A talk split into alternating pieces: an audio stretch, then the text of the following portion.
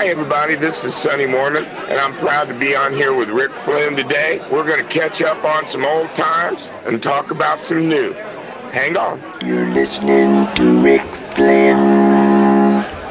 With a shout out from London town, it's Rick Flynn presents.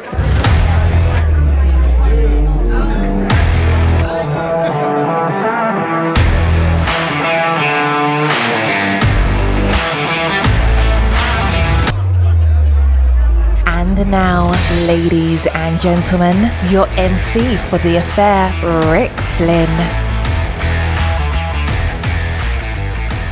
All right, everybody, welcome. Come on in. What a great day today. Beautiful weather considering what we've been through here in the Midwest USA. Hello, all throughout the United States. Hello to our second largest market where this program is heard, and that is, of course, the UK. Thank you to all of my friends over in England, Scotland, Wales, Ireland. Today, I want to bring on this excellent musician who, when I had my college band, and I did not know this at the actual time I had the band, but we were the house band at a place, it was called the Rusty Nail and it was one of the top places where a student at Miami University could go. And across the street, we had another club directly across the street. And in that club, we had the group that you all know right now as Ram Jam that did that song, Oh, Black Betty, Bam the Lamb, Oh, Black Betty. You all know that song. Well, they were not called Ram Jam at that time. That was the original group that wrote with Bill Bartlett on guitar and arranged that song. They were called Starstruck, and it was Starstruck that put the record Black Betty out. It became a regional hit, and that's how Ram Jam got going and it went national. So, at any rate, they were across the street. Roger and the Human Body featuring Warner Brothers recording artist, as he later became to be, Roger Troutman. They also played across the street. He, of course, released albums.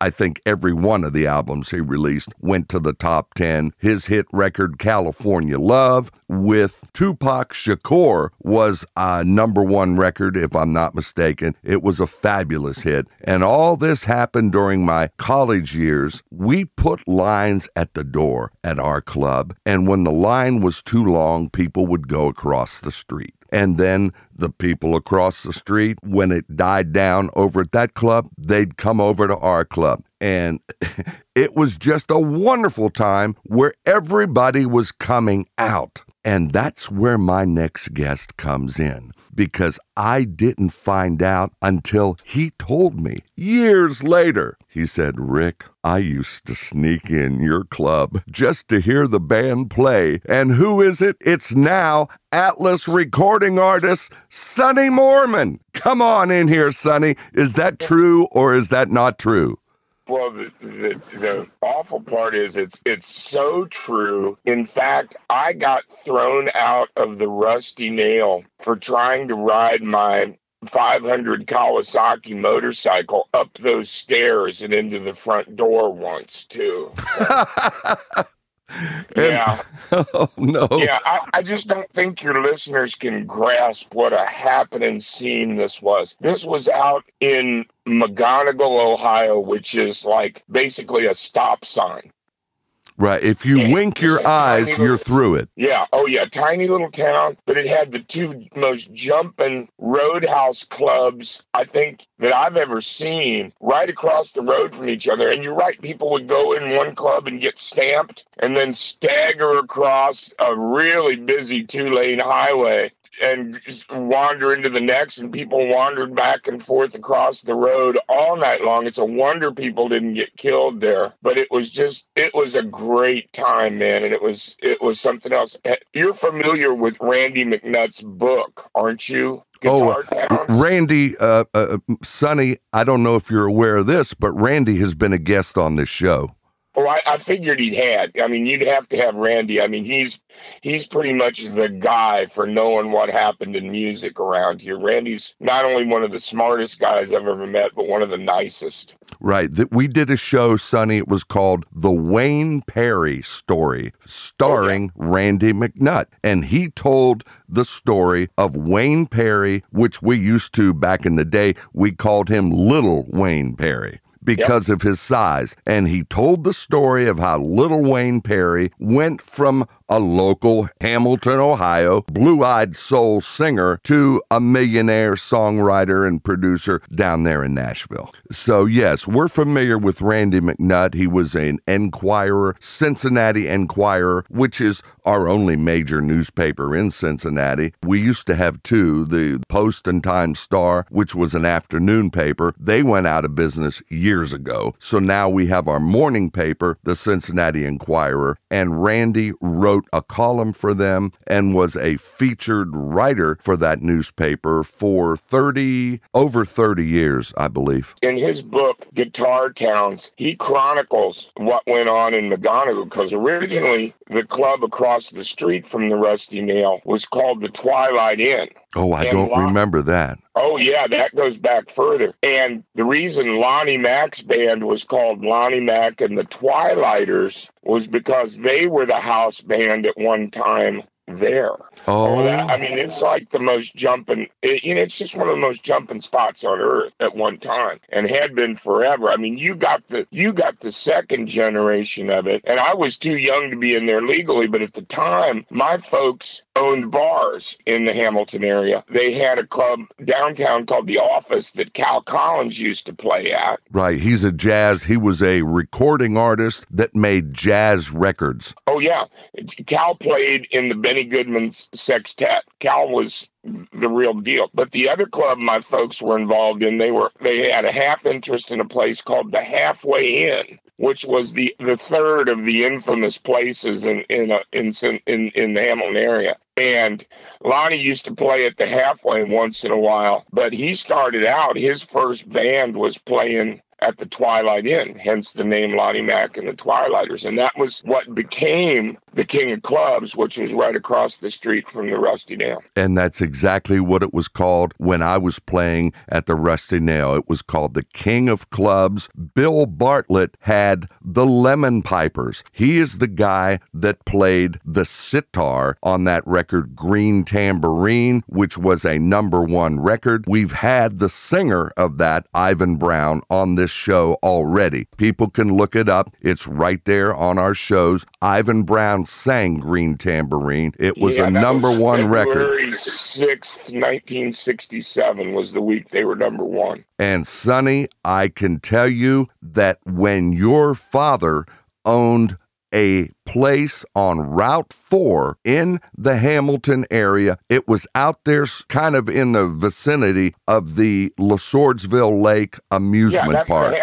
It was That's called the Halfway Inn. Halfway Inn. And do you know who your dad's partner was, if you can Sure. recall? Because Oh, his yeah. son was my road manager when we used to go out with my DJ show. Yeah, Dad's partner was Red Carr. And his If son, you knew if you knew if you knew Red real well, you called him Ducky. you did because, like my father, Red was from Middlesboro, Kentucky. When Red was a little kid, he used to follow my grandfather, Ebenezer Tinsley, around on his beat. Ebenezer was a cop and walked his beat, and Red followed him around like a little duck, which is why he got the name of Ducky. I mean, we uh, our two families go back so far; it's it's not funny. Another one of his sons delivered both of my kids, he is a medical one, doctor. one of my grandkids. yeah. Oh, yeah. Uh, We're- his we're son became a doctor. I don't know if you remember this or if you have any knowledge of this, but after Red retired from being your dad's partner in that bar, he went and relocated down to Kentucky. Do you remember that? Yeah, he went, went down and oil wildcatted. Yeah, he went drilling wells and he bought, he had this plane. I swear to you, he's the only human being in my life. And I mean, seriously, I don't even know of a second one I could begin to conjure up. He had an airplane that was, that he owned, that was an amphibian. It would land on land and it would land on water. Yep, yep, yep, yep. Do you remember? Did you know that? Yeah, I did. For uh, Red was always into flying. My dad was for a little bit too. For a while, they had a plane together, of course, that they kept over here at Hamilton Airport. But yeah, years I've, I've seen pictures of that plane. Actually, I never Oh. I never got to see it for real, but I, I've seen the I've seen the the amphibian plane.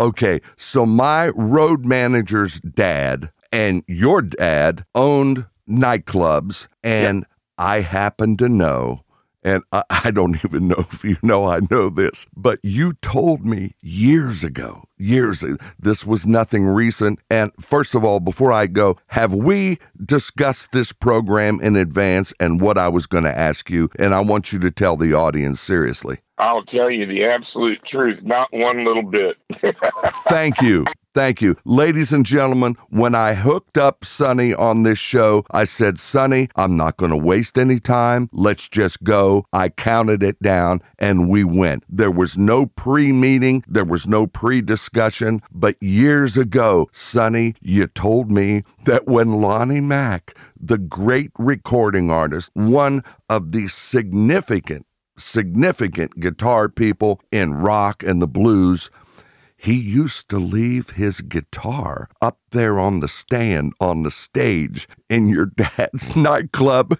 And what did you do? Well, you know, now I have to I have to change that story just a little bit. I've done a little more homework since then. That wasn't actually Lonnie's guitar. Oh, That I thought it was his may Flying V. his brother Bill's guitar. That may have been somebody he, he would sit in. His, his band never really played at the halfway. Lonnie would come in and sit in. And he would bring like Dumpy Rice with him, who was Right. also like like the greatest keyboard player ever been and they would come in and sit in. But Lonnie's band itself never sat in there. So while I would sneak up and play the guitar that Lonnie had been playing, that may or may not have been his guitar. But I'll tell you what I did get to do. His daughter Holly brought me Lonnie's real V, the real the real 19 57V up from Nashville so I could play the uh, 75th anniversary of King Records show. Now that that's an absolute fact. And also she's brought it up so I could play it for for a couple other shows up here. Now that time I actually have played not only Lonnie's guitar but the iconic flying V that he's famous for. Years ago, I can't tell hell I was a little kid, I don't remember. You know, it may have been that guitar it may have been somebody else's guitar. It was a lot. It was a guitar that Lonnie Mack had played while he was playing at the halfway.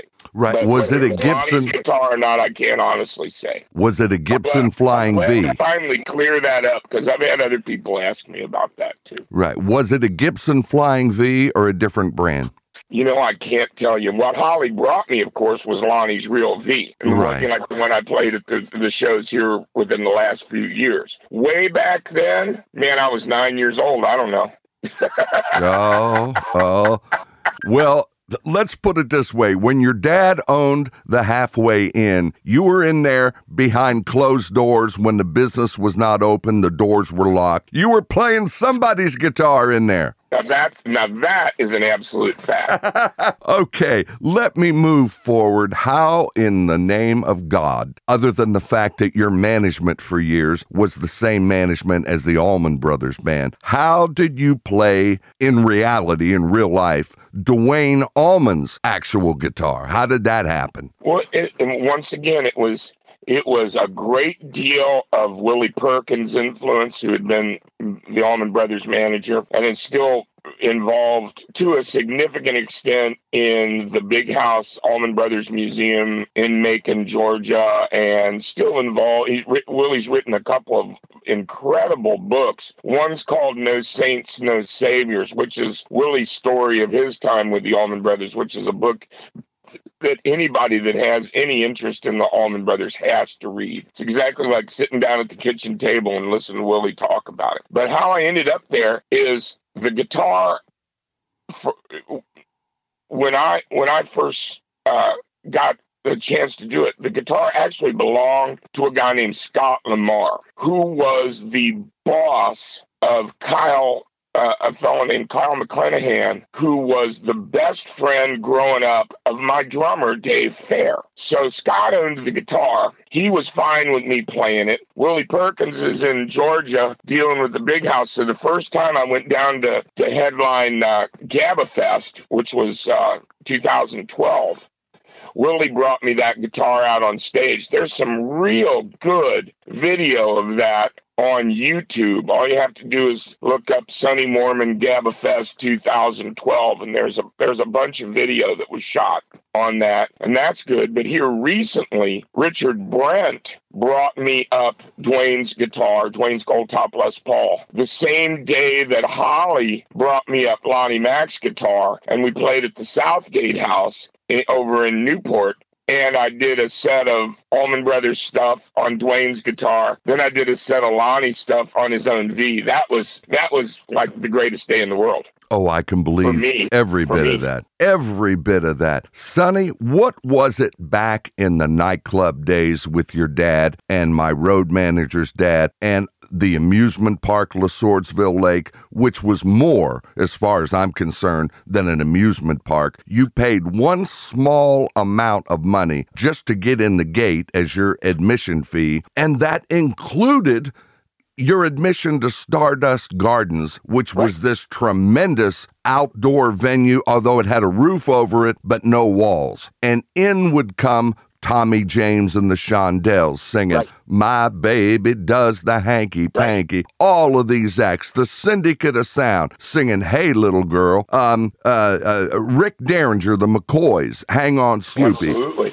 we would have uh, uh, all kinds of, of recording artists, and they were generally sponsored by WSAI AM, Oh, man. WSAI, and the good guys. Yeah. Oh yeah. Yeah. Friday night at the lake, man. It was famous. I was just I was just young I was just too young to go out there for those nights. Right. When I was a kid, we had my next door neighbor was Diane Warner, who I've actually seen. She lives in Florida now, and I, I last time I was down playing in Tampa, her and her husband came to see me, and she's still she's still gorgeous. You know, she would go out there, and that was that was it. That was what she called it. Was Friday night at the lake? Are you going to Friday night at the lake? You know, and I'm like, no, I'm staying home and watching Star Trek or whatever. You know, because I'm a kid, but that was I don't think people today can imagine how hip that scene was. And in fact, I'm going to say something that may draw the ire of some Cincinnatians, but in my mind,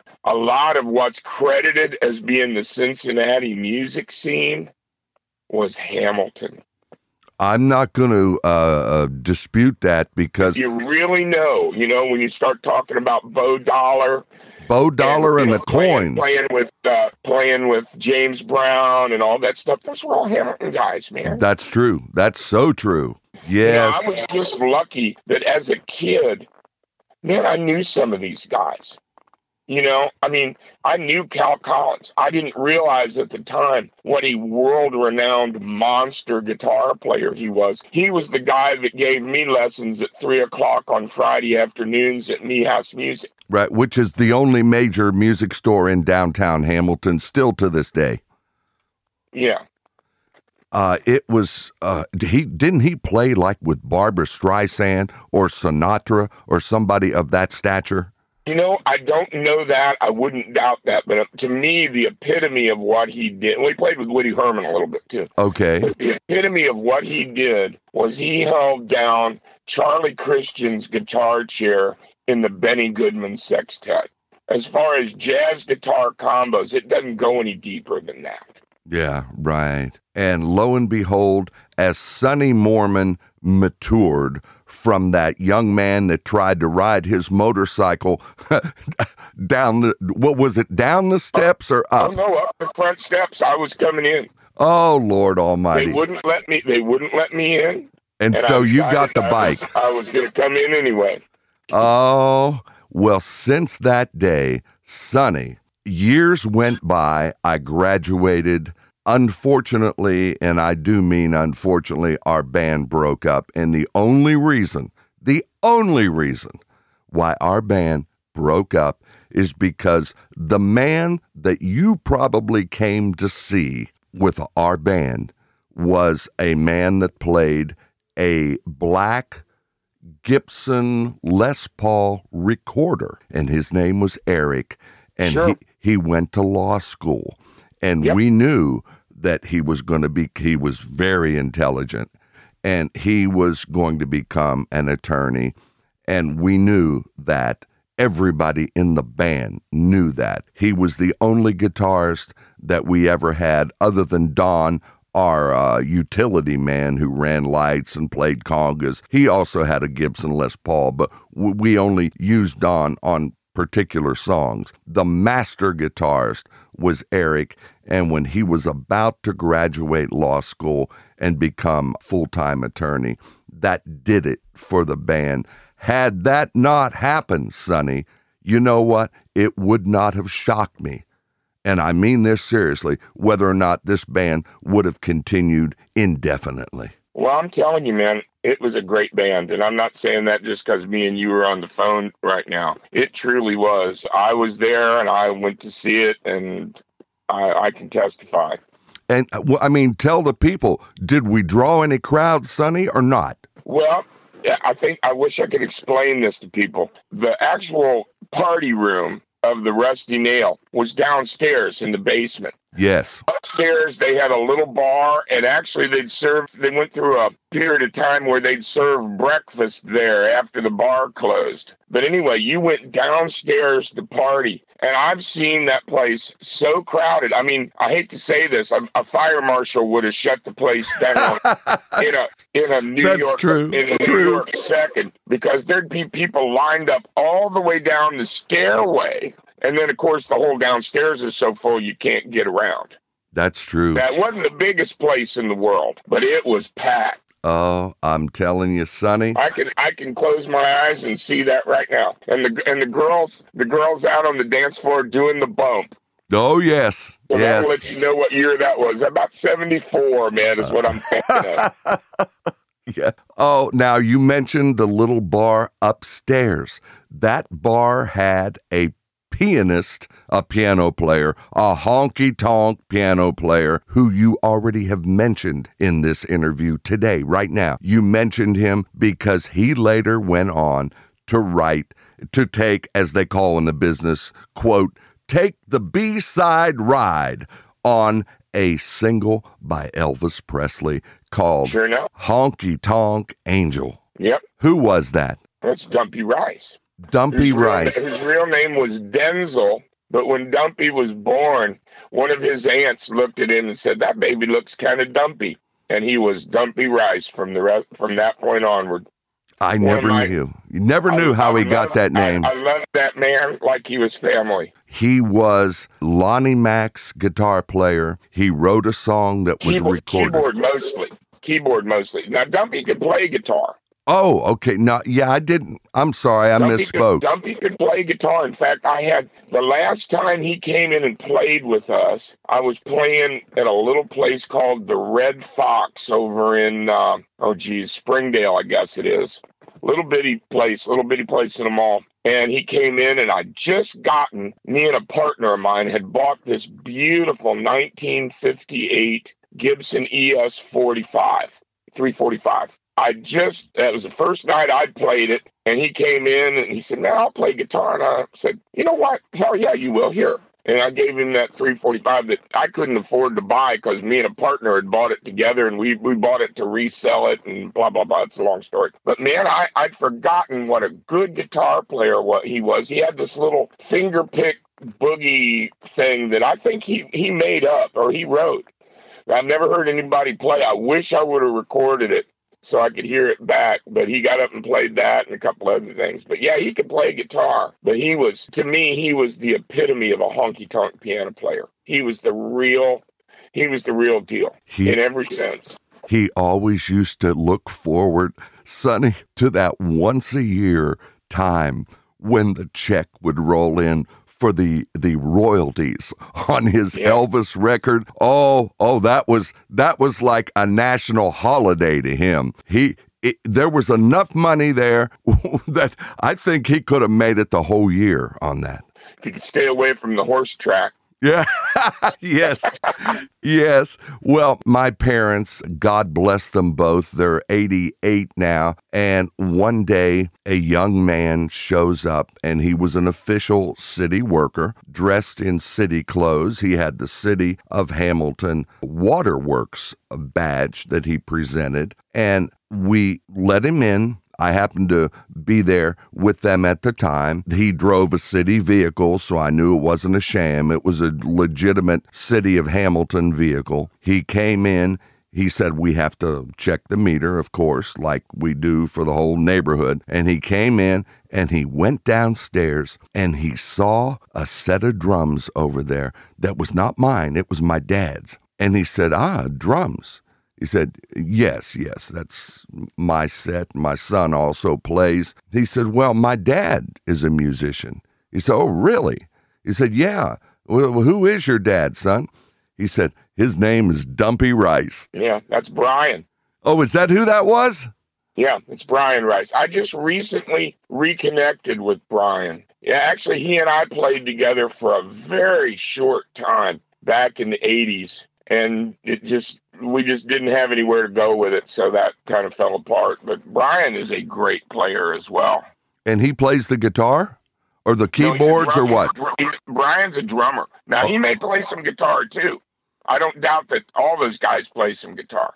I remember Brian as being a drummer and a really good one. Good, good, fat, fat back, backbeat kind of. You know, there's a certain. I, I'm going to go back to Hamilton again. There is a certain drum sound that came out of Hamilton that I don't think anybody digs that where it, where it came from. You know, I wouldn't say that it was invented here, but man, it was sure stylish here, and it was it was kind of it was kind of like soul music. It was kind of like the stuff that was coming out of Stax, but you know, it was really heavy on the backbeat. And these drummers would wait as long as they could in the bar to play that snare drum, man. Just lay it way back. And I miss that. I, I look for that in drummers nowadays. If anybody can do that, man, we, we can we can play in a band. You know what I mean? Absolutely. You know, I used to be strictly, thanks to Ringo Starr, of course, which changed my life and the life of the whole world, especially if you were a musician. But I used to think it was rock and roll only, which was where the drums were. And that's how I started. But then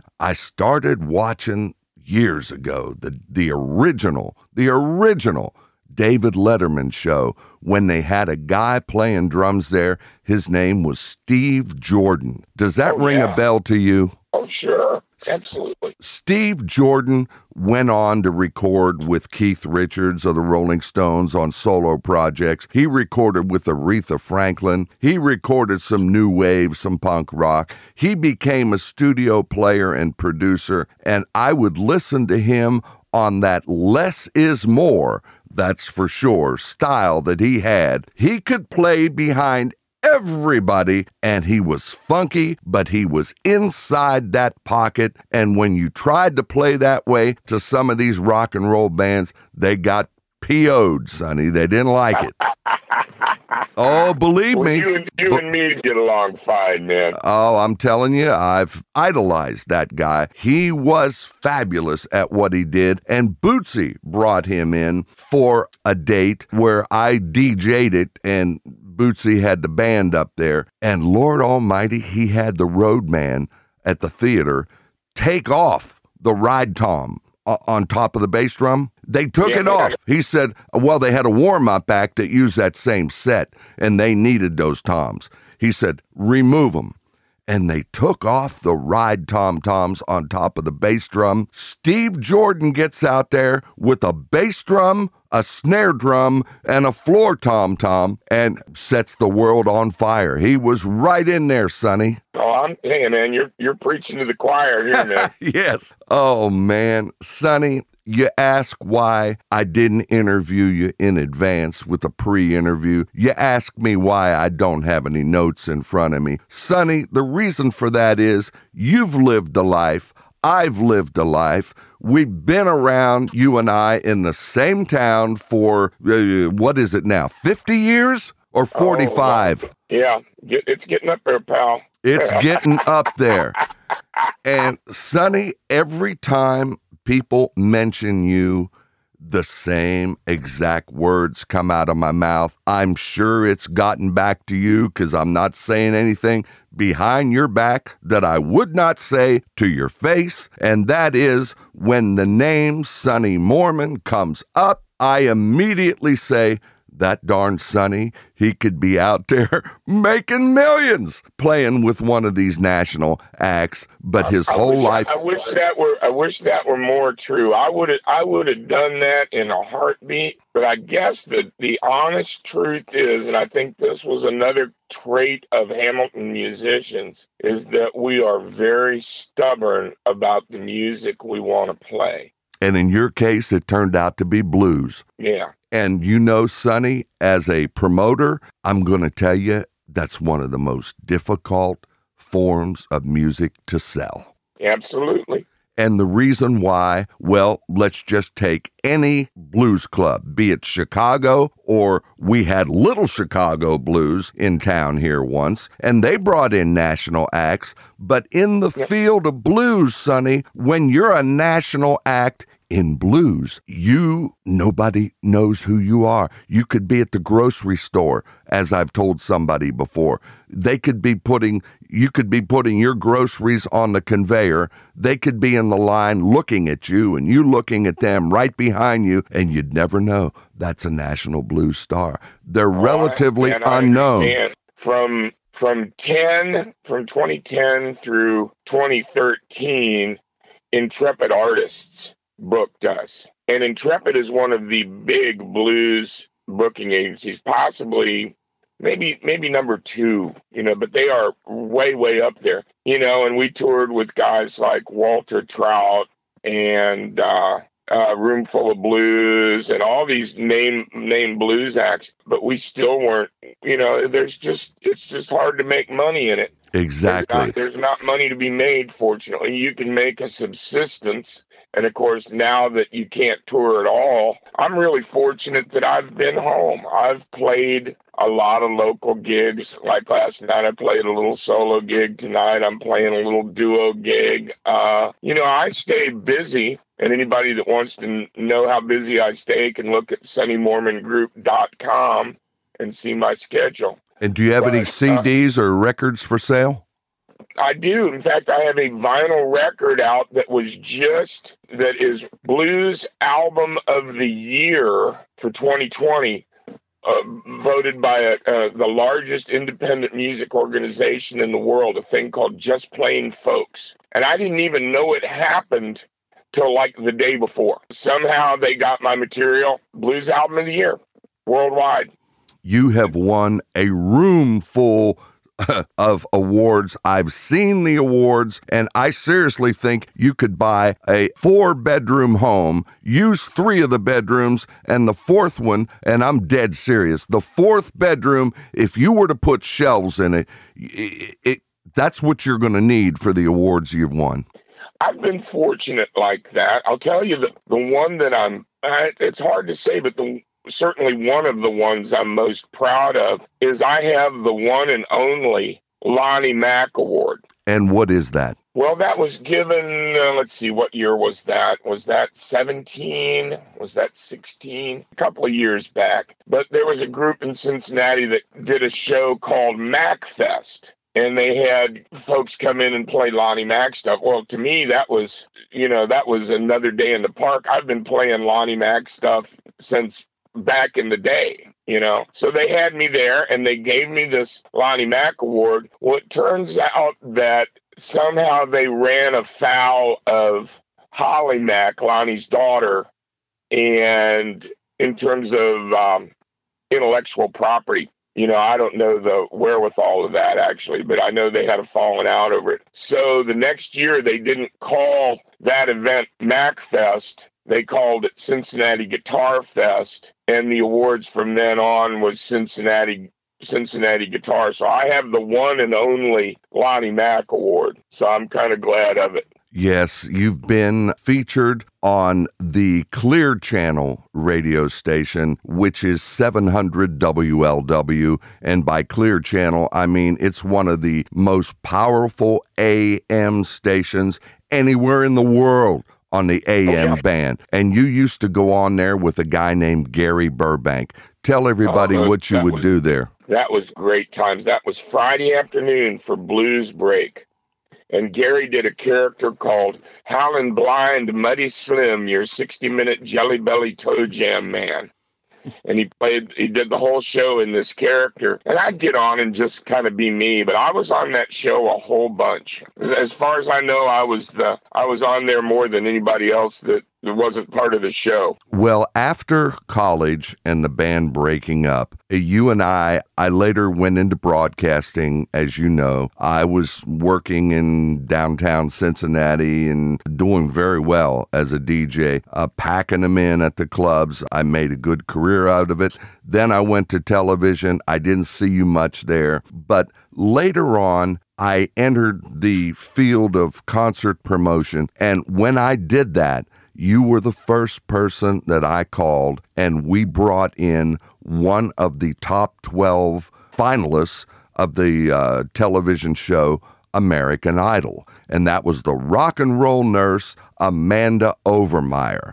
I remember that. Now, tell everybody about that show. Was that show sold out or not? Oh my God. Yeah, that was about as full as it could. I, you know, it's funny you mentioned that. I, I, I, I didn't remember that at all till you till you just brought it up. But oh yeah, that was that was a big deal show, and I was glad you brought me in on that. I, I wasn't quite sure what I was doing there, but I was just, I'm gonna I'm gonna do the same thing I do every time. You know, I've I've got my thing. I get up and play my guitar. That's about it. You know. And I'll tell you what you told me. You said because uh, they have a uh, major uh, uh, sound system there. I mean, this is not your nightclub venue here. This was a concert quality uh, sound with Bob Lister that would uh, run that thing. Bob Lister Yeah, was so right. he was so good, Sonny, that I later went back and I said, "Where's Bob? I want to talk to Bob." They said, "Oh no, he's uh, he's out with Three Dog Night." Yeah. They stole him away. The the three dog night took him out to to the uh, resorts and the casinos and all these places. Do you believe right that? About, right about then, I had just played a show at the uh, the one of those Blue Ash events in the summer with Three Dog Night. That was funny that you mentioned that. That was right. That was right within the same month or two.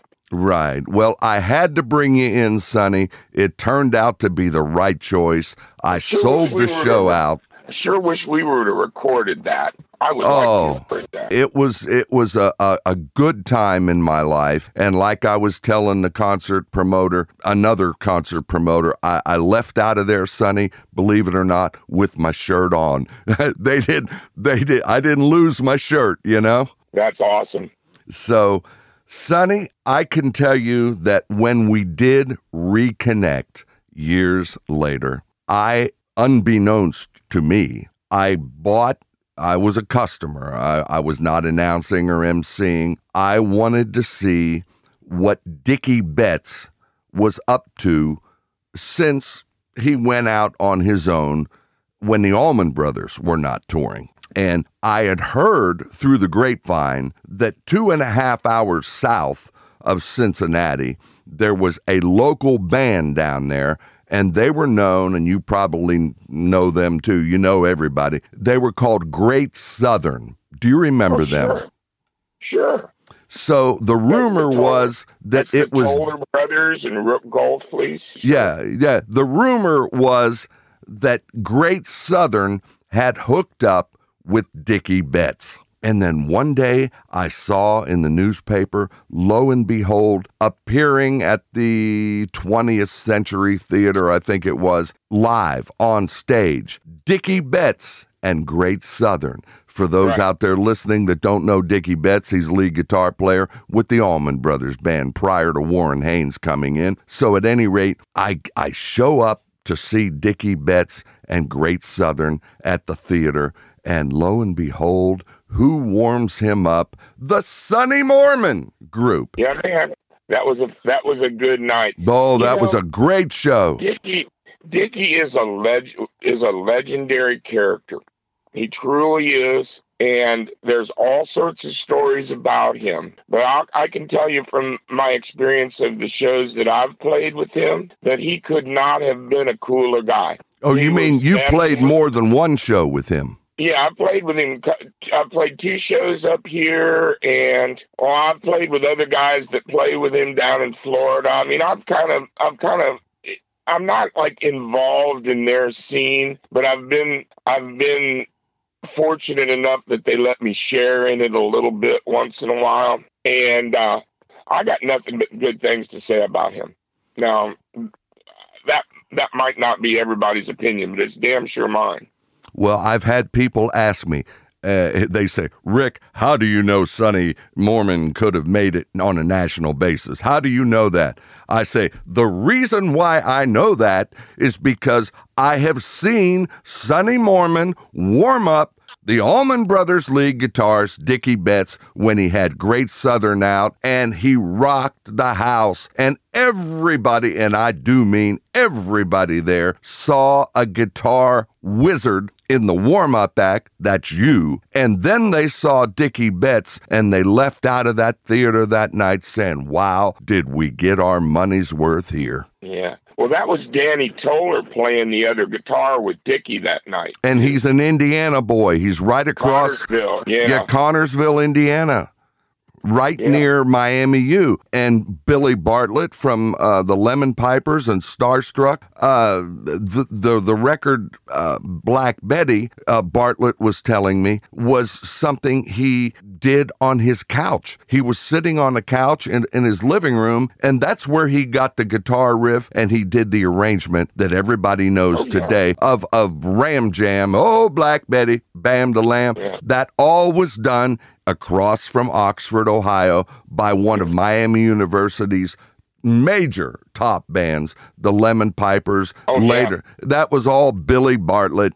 And Sonny, it's part of what was a thriving, thriving music scene in right here in, in our area. We were talking about Danny a second ago. The first time I ran into him was in the House Music in Hamilton. There you go. There you go. They were one of the few. They at that time they were one of the few Gibson dealers around, and they were the closest Gibson dealer to Connersville, Indiana, I think. But anyway, they were hanging out there, and I didn't. I didn't know. I was, you know, I'm. I was enough younger than him that I was just some punk kid wandering in and out of the place, you know. But I can remember hearing his name and seeing him. Then later on, I, he, he was. Danny was like a great guy. He he died of uh, Lou Gehrig's disease a while ago, and uh, which is a tough way to go. And my buddy Willie Perkins ha- had nothing but nice things to say about Danny. Of course, not only did Danny play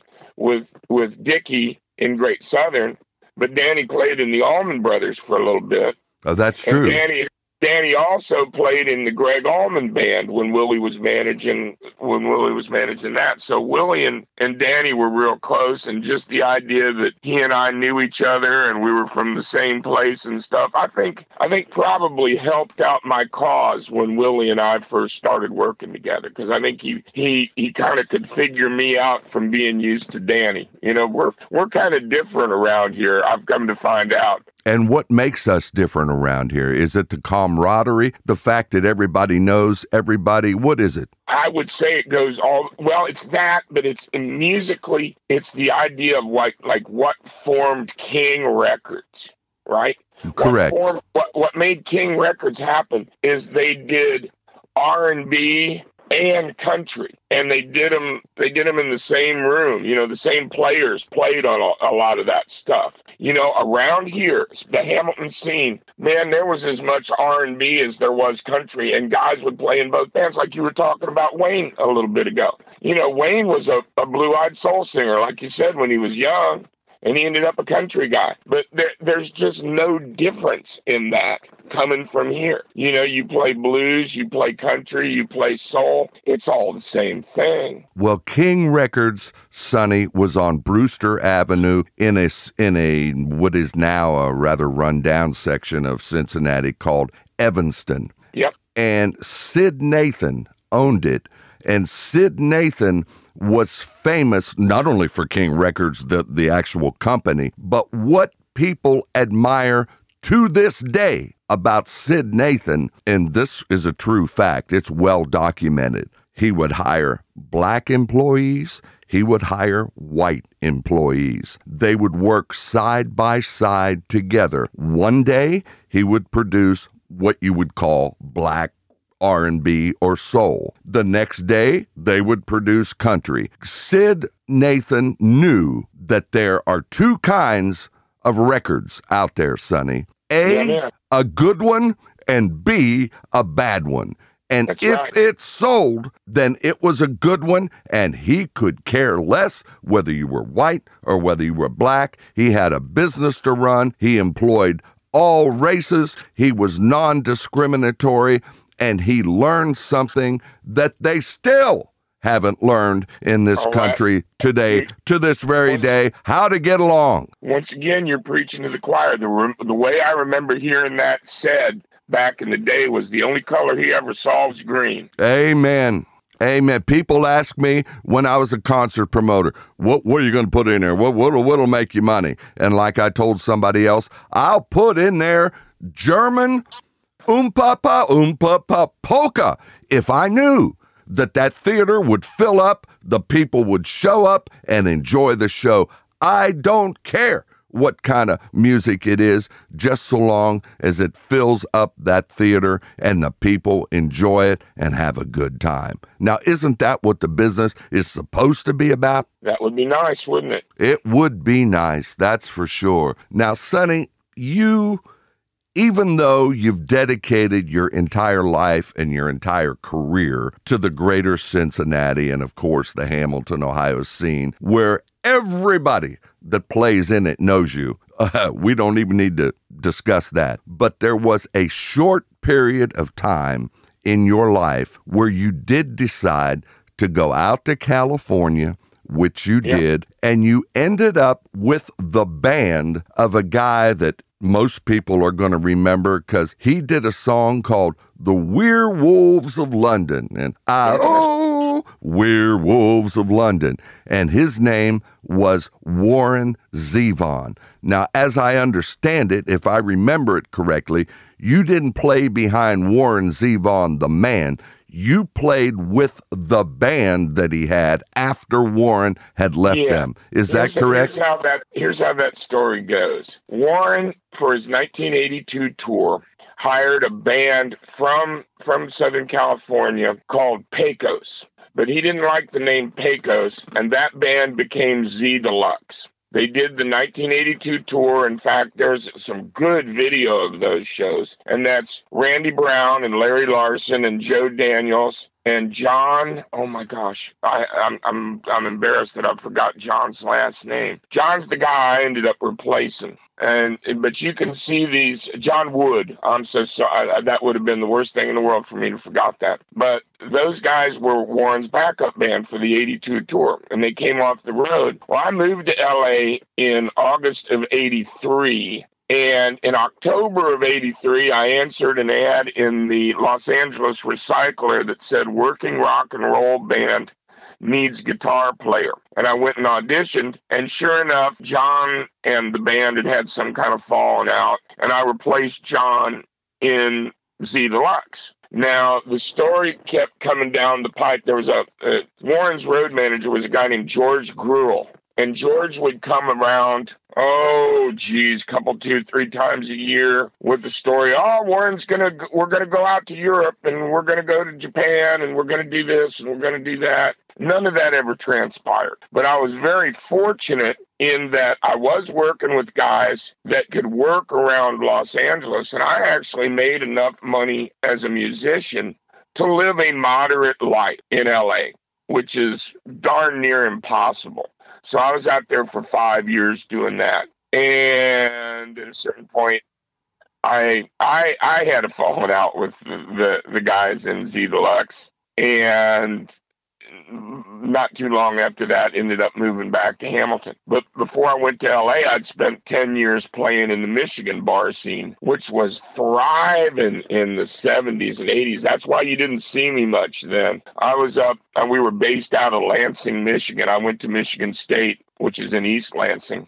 And I went to school there. And then yeah, I, I stayed in Michigan after that and just played in bar bands in Michigan. But it was it was rocking. We had some of the big bars in the state right in Lansing. A place called the Silver Dollar was one of them. Huge big bar. Rush played there. Cheap Trick played there. You know all that kind of stuff. And we did shows around with the uh, the Rockets and Rick Derringer, and you know, I mean, we were kind of happening in that scene but I, I decided that I wanted to move to LA and I came home the summer of 83 and worked at Mosler Safe and saved my money. And with a little help from my folks, put put all my shit in the 19 uh, I'm, I'm sorry put all my stuff in a That's I'm not going to edit that out. in a in a 1976 Chevrolet Caprice station wagon and drove out to LA um, got a little road crazy on the way out there and was driving through Death Valley and I was it was hot, man. This is the middle of August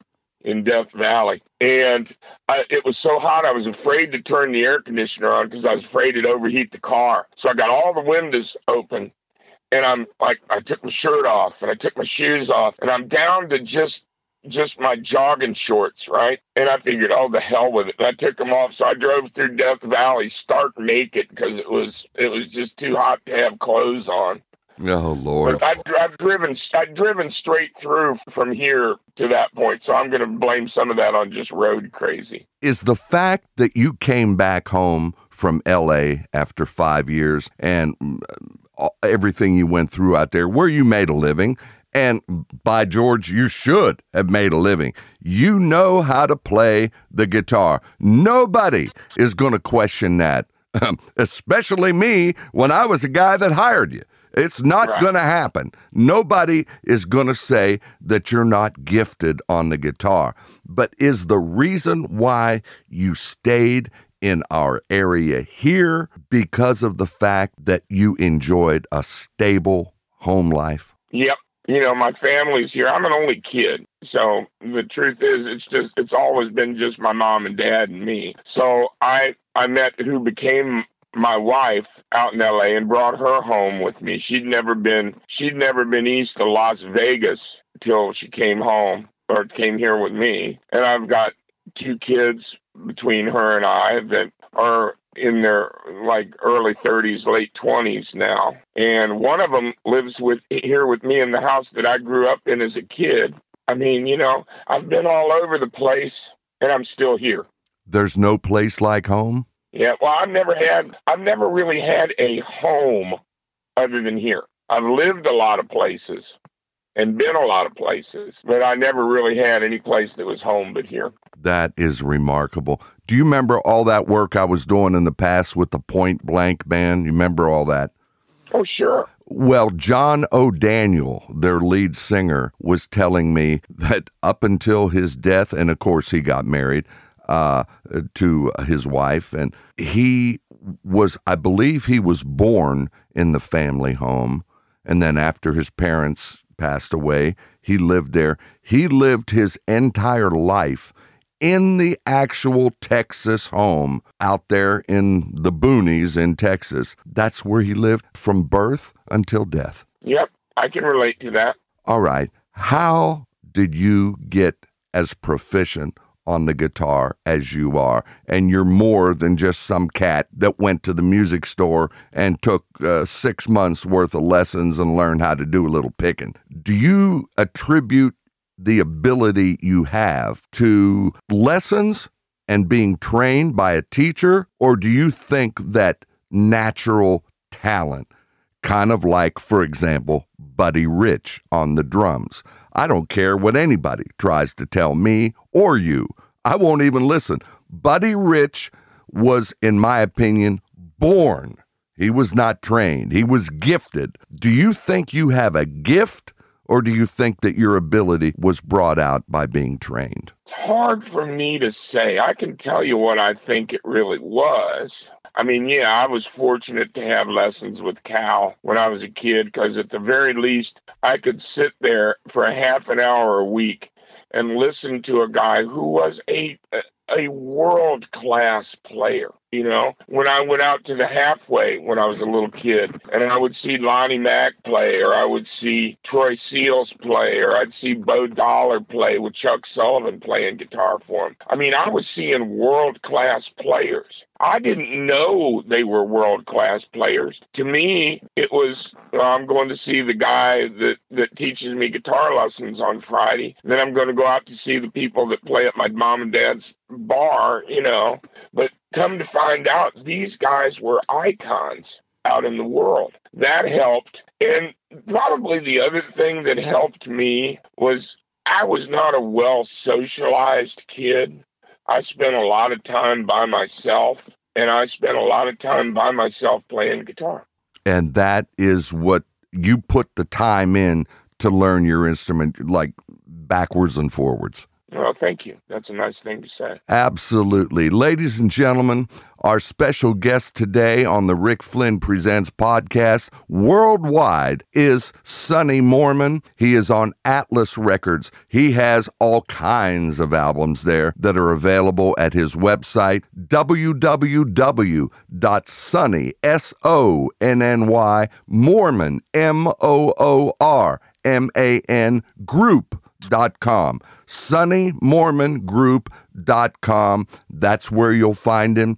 He's on Facebook. Legendary musician in our area here one of the greats that goes to the the Cammy Awards that's put on by the local morning newspaper, and he wins awards there. He wins awards over here. He wins all these awards and goes out. And you've never had a problem, Sonny, other than during this COVID, which shut everybody down. And even at that, you managed to do your solo acoustic and somehow keep working. A- am I right, or has this COVID That's cost true. I you? was just fortunate. I was just fortunate enough that some of the people that I work for playing my little solo thing, you know, this didn't really impact them to the extent that it did big bars and touring and stuff. So the lo- the little local stuff I was playing turned out to be a good thing. Right. And back when WEBN FM was the number one station in town, back when the Wood family owned them,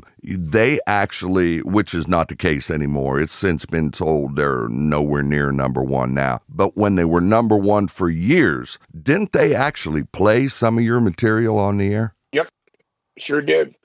and you actually got a boost from local FM radio on the number one FM at that time just because of the quality of the material.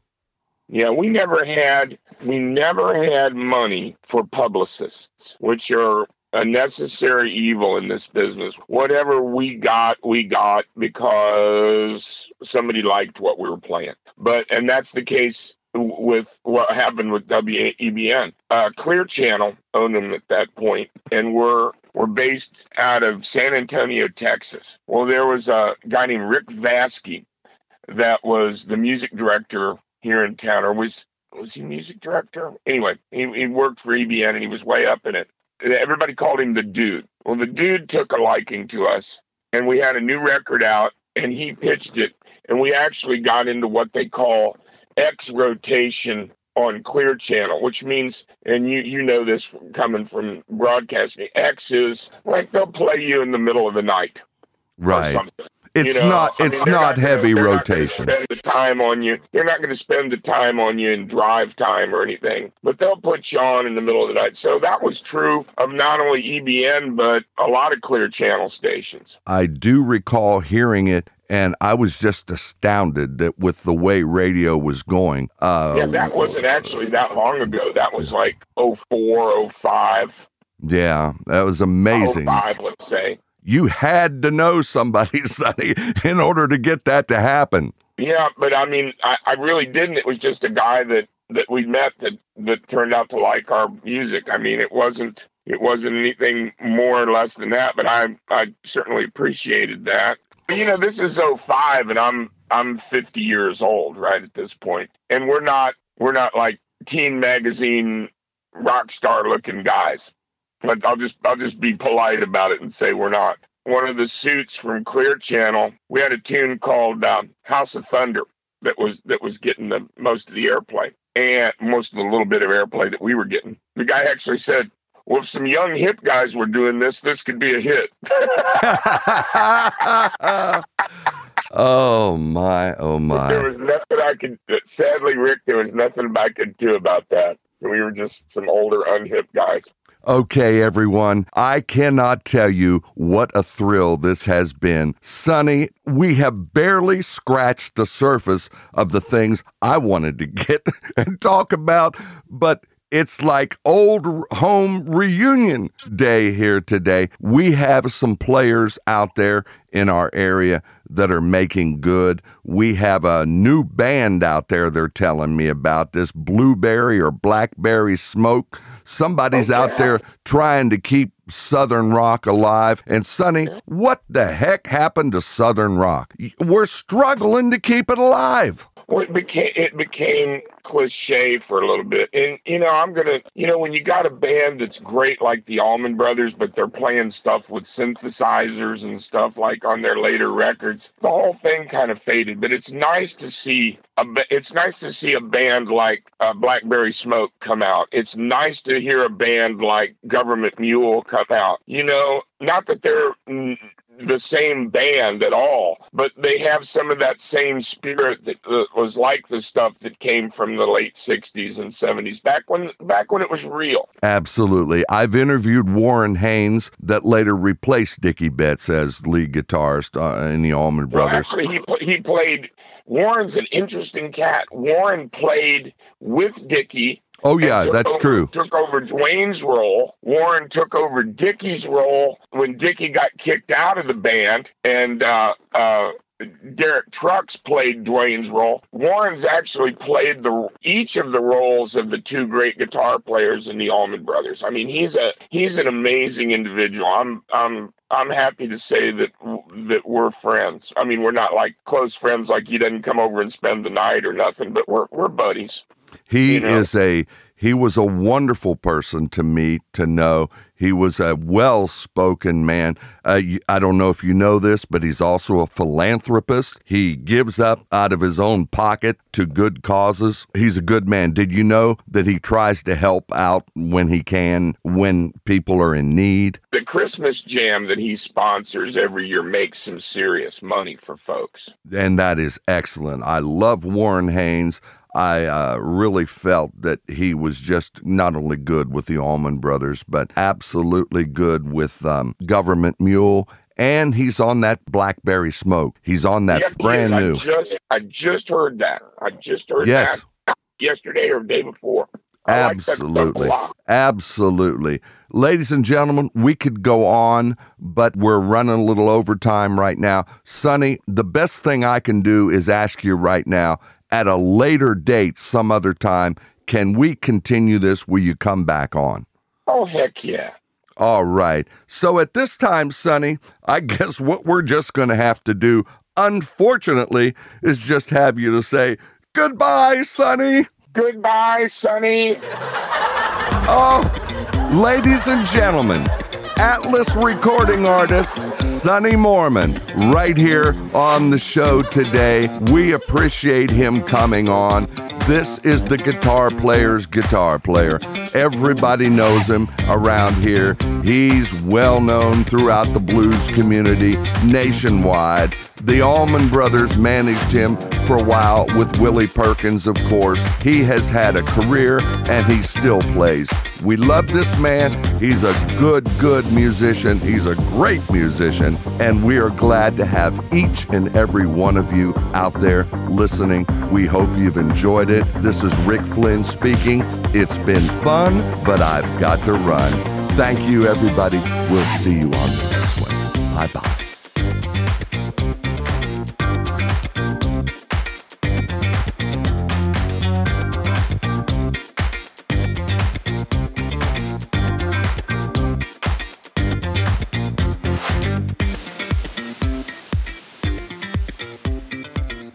The preceding was a Rick Flynn production. This is your announcer, Chantal Marie speaking.